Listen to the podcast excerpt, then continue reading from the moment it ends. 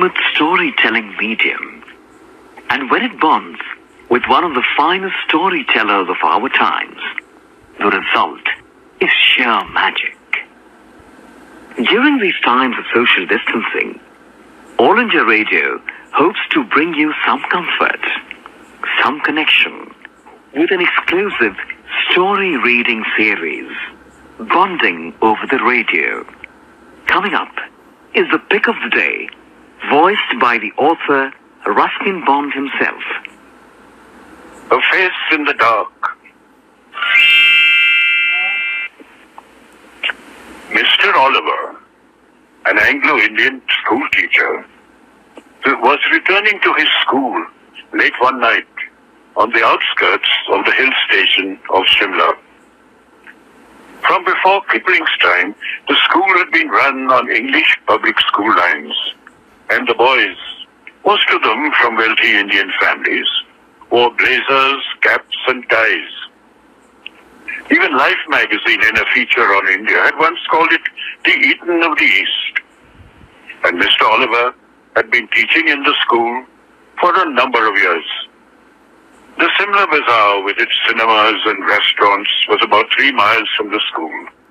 And Mr. Oliver, a bachelor, usually strolled into the town in the evening, returning after dark, when he would take a shortcut through the pine forest.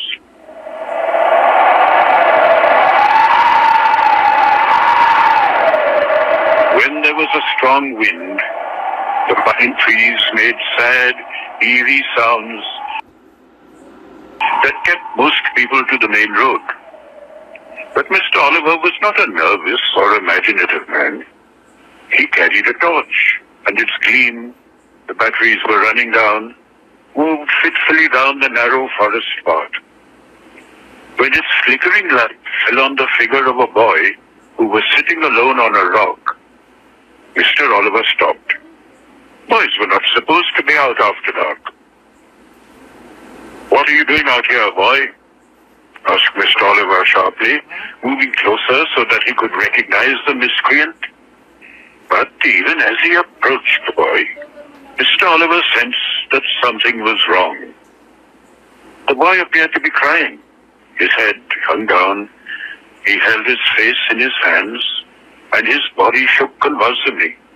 It was a strange, soundless weeping, and Mr. Oliver felt distinctly uneasy.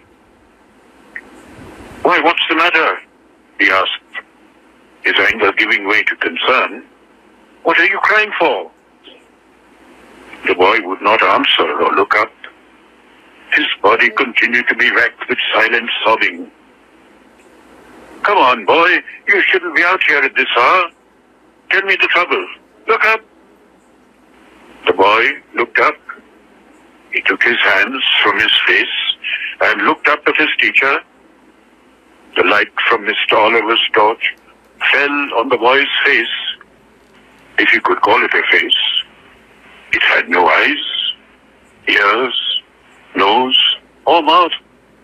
It was just a round, smooth head with a school cap on top of it. And that's where the story should end. But for Mr. Oliver did not end quite there. The torch fell from his trembling hand. He turned and scrambled down the path, running blindly through the trees and calling for help. He was still running towards the school buildings when he saw a lantern swinging in the middle of the path. Mr. Oliver stumbled up to the watchman, the chowkidar. He was gasping for breath. What is it, Sahib? asked the watchman. Has there been an accident? Why are you running?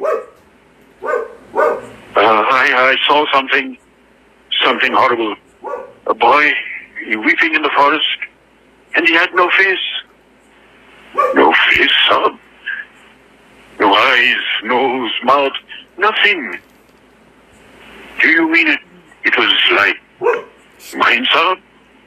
asked the chowkidar and raised the lamp to his own face. The watchman had no eyes, no ears, no features at all, not even an eyebrow. And that's when the wind blew the lamp out.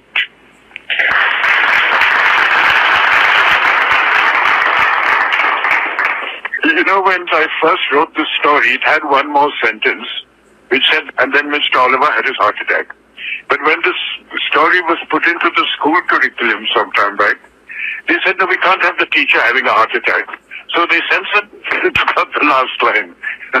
What is this fascination with ghost stories, sir, if one can ask? I have to confess I never met a ghost, huh? Hmm? but I enjoy reading ghost stories because when I was uh, very young, some of the first books I read were ghost stories, you know. Um, there was a writer called M.R. James who wrote a number of them hmm? and others. So I was quite fascinated with the genre and then later on, I'll, whenever I felt like it, I'd write a spooky story. And then hill stations are supposed to be full of ghosts and haunted bungalows. Actually, more or less what you call British ghosts. But uh, of course, we in our rural India we have lots of ghosts, boots and crypts and mm, trails and all sorts of things. so, part of folklore, I guess. Ten-year-old Pritish is writing from Gurgaon.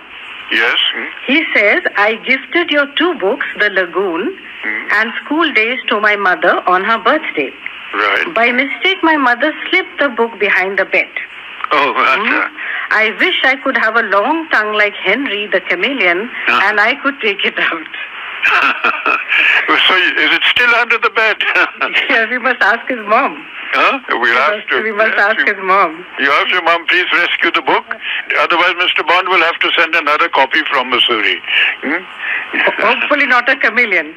yes, or, or send a chameleon. Very hard to find a chameleon. Easier to get another copy of the book. Good. Thank you. Then there is Trisrota Dhar from Kolkata.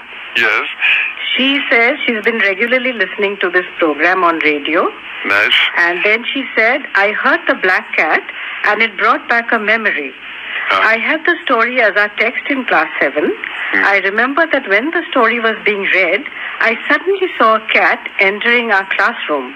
oh, I was so startled that I sat up and taking a good look, I found that it was gone. no. It Just like the Cheshire cat, sir. The cat had come to listen to the story. it knew there was a story going on about another black cat. None of her friends saw it. So hmm? she says that she must have hallucinated. yes. Seeing the cat was the effect of your wonderful story. I just wanted to share this memory. I have a question, sir. Yes. I love the story, The Playing Fields of Shimla. Right. And the story is written with Rusty as the main character. Yes. And our question is, was it completely a fictional story? Or did you really have a friend named Omar in your school days, sir? It's, it's a true story. I did change uh, one or two names in it. hmm? Of course, here and there, relying on memory. So, where I have to describe an event or, or other characters, you know, I, or, or put in dialogue, naturally, hmm, I would have to rely on, on memory, which would not be perfect. Otherwise, it is a true story, yes. Mm, But your memory for names and places is Yes, phenomenal. not bad. I, I have a, a, a very good memory for childhood and boyhood, Mm-hmm. uh, for those early days. Mm, Well, and for yesterday too. I haven't got, I haven't got Alzheimer's yet. We hope you don't get it ever. No, so goodness. Trisrota is still there, and she's saying, My brother is requesting you to read the story Ghost Trouble one day, please. And now, Ghost Trouble again. It's um, it runs to about I think. If I read it 20, 25 minutes, hmm, Mm-hmm. uh, it would take. If I can maybe um, shorten it or find an, uh, a shorter version, Mm-hmm. I'll do that. hmm. Right. Uh, hmm, Now we have Saranya Iyer. hmm. Wow, I listened to the chameleon story and I was in splits. Oh, thank you. My four year old daughter comes and sits on my lap to listen Yes. to the stories too. Mm-hmm. She is thrilled to hear your voice, though I think she can hardly decipher at her age of what is going on on the radio. Right. But I'm enjoying this time and I'm enjoying her listening to you regale the stories from your books. oh, good. I would want to listen to some of your stories from the book with Love from Hills and Yes. Tales from the Himalayas. Gotcha. Thank you, Oh. sir, for coming for us on air and making our time worthwhile. Thank you so much. And I hope you'll listen to more stories. Oh, most of them are, in fact, set here in the hills, huh? Uh, with a Himalayan background.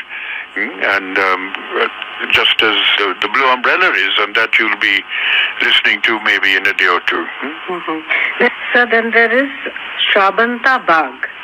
My sister Shabana Bag, a 16-year-old schoolgirl, urges me to send you this message.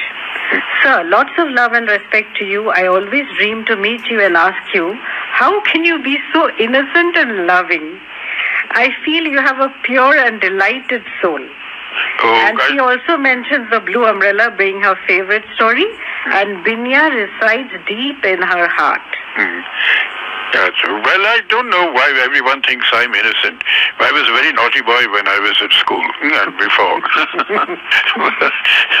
but uh, I think maybe as I grew older, I've uh, improved a bit. I hope. Mm. So we'll take one last question for Right. today. This is from Dhwani Shah. I am 20, and though I remember your essence through all the stories which I read 10 years ago, Yes. I have forgotten the details. Hmm. I just heard you read The Eyes Have It, and I remembered how much I loved this one story, Ah, and how I asked all my friends to read it and would narrate it to others in the lunch break at school. Hmm. Starting my day with your voice makes me so happy, and I'm sure everyone feels the same way.